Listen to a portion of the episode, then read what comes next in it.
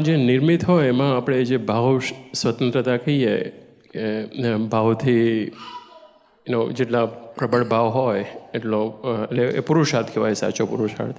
અને સાચો પુરુષાર્થ તમને મોક્ષ તરફ લઈ જાય. તો એમાં એક એક સ્વતંત્રતા લાગે છે અને બીજી બાજુ આ બધું ડિટર્મિન છે એટલે કેવું છે કે આ એક માઇલથી સો માઇલનો માર્ગ હોય ને તો એક માઇલ પાછું એક માઇલના કેટલા ફરલાંગ હોય ને પાછું ફૂટ હોય ને બધું. તો દરેક માઇલે એને એ જુએ છે કશુંક. એ ભાવ કરે છે. અને એટલે ભાવ સ્વતંત્ર છે, છતાંય પરતંત્ર છે. કંઈક એને એ દરેક માઇલે ડેવલપ થતો થતો અમુક બાવીસમે માઇલે આવ્યો હોય, ત્યાંથી જુએ એટલે એને ત્રેવીસમાં માઇલ પર પ્રેમ આવે કે આ કેટલું સરસ છે. વીસ માઇલવાળું તક ના, આ નથી જોઈતું, આ જોઈએ છે મારે. એટલે એ જોઈએ છે એ બીજ નાખે છે.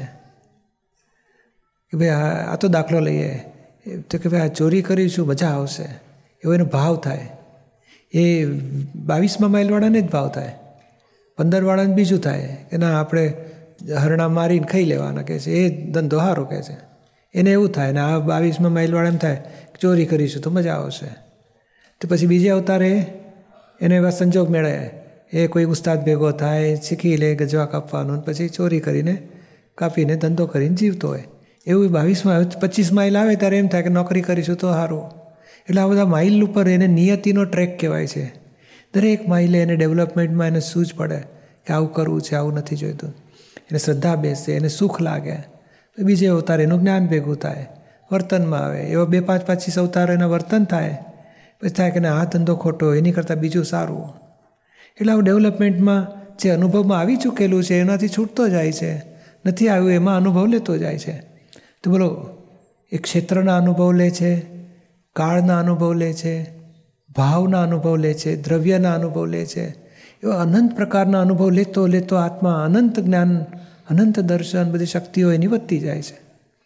અને છે એમ કરતાં કરતાં છેલ્લે આત્માનો અનુભવ લે છે કે હું પોતે આ અવિનાશી આત્મા છું. પછી એનું અનુભવનું કક્ષા પૂરી થઈ ગઈ. પછી કંઈ બાકી રહેતું નથી.